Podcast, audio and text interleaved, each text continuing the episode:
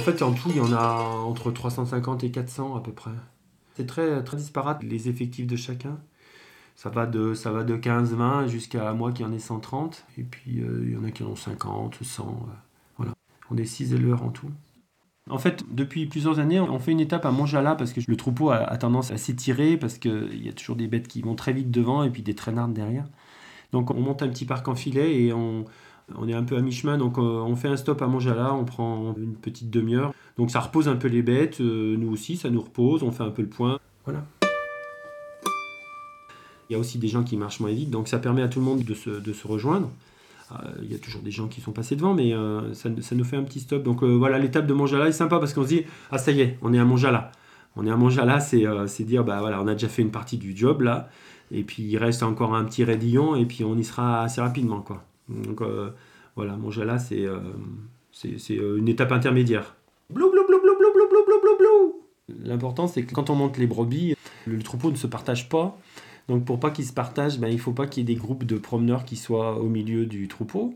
Mais euh, alors les brebis montent très très vite. euh, donc euh, souvent euh, les gens qui ont dit bah tiens on va prendre de l'avance, on va monter devant, ils sont rattrapés par les brebis. Après ils se retrouvent, euh, ils se retrouvent au milieu du, au milieu du troupeau. euh, s'il y a un groupe de personnes, je sais pas s'ils sont une dizaine, ils se mettent pas sur le côté. Bah, ils vont se retrouver très facilement au milieu du chemin et, ils auront partagé le troupeau sans s'en rendre compte, inconsciemment, mais ils l'auront quand même fait.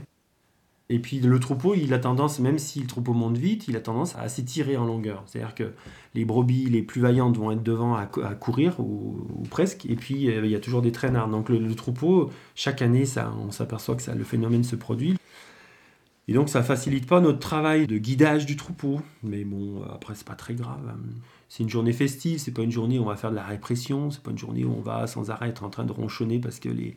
Alors oui, si, si, on ronchonne. En fait, on ronchonne tout le temps, mais on fait que ronchonner. Voilà. Puis bon, une fois que les brebis sont arrivées là-haut, on les met dans un parc, euh, euh, c'est le, le moment de l'apéro, puis voilà, c'est tout oublié, on, on se rappelle plus des moments qui ont été compliqués à la montée, quoi. Nous, on est content, on a notre mission, les brebis sont, là, sont toutes là, à part une ou deux peut-être qui... Mais non, si, elles sont toutes là. Et puis on se jette sur les cacahuètes et sur le vin blanc, et puis voilà, c'est un moment festif et tout le monde est content. Et puis, euh, puis alors, magie de magie, il fait toujours beau. La transhumance 2019, le matin, c'était une catastrophe, il tombait des trompes d'eau. La montagne euh, sous la pluie, euh, c'est pas, pas très agréable. Moi, je suis parti de Saint-Chef à, à 7h, je crois, et on avait rendez-vous à 9h. Et en fait, euh, ça s'est dégagé. Ça s'est dégagé euh, vers 8-9 heures et, et on a eu une journée euh, magnifique. Quoi. Il a fait très très beau. Et donc, c'est nettement plus agréable quand on se retrouve au Aberchamshaw avec le soleil. La fête de la transhumance, donc nous, quand on voit l'engouement, le- l'intérêt que portent les, les habitants du Sapé, les connaissances, les, les gens qui viennent d'un peu plus loin, l'importance que, que ça peut avoir aux yeux de, chacun, à, chacun à sa façon. C'est aussi une façon de vulgariser notre fonctionnement, de vulgariser nos contraintes, de, de faire euh, prendre conscience aux gens que pour nous c'est une nécessité de monter les brebis à l'alpage. Euh, c'est pas pour faire joli, hein. c'est pas que pour faire joli. Ça fait joli certes, mais ça fait c'est pas que pour faire joli.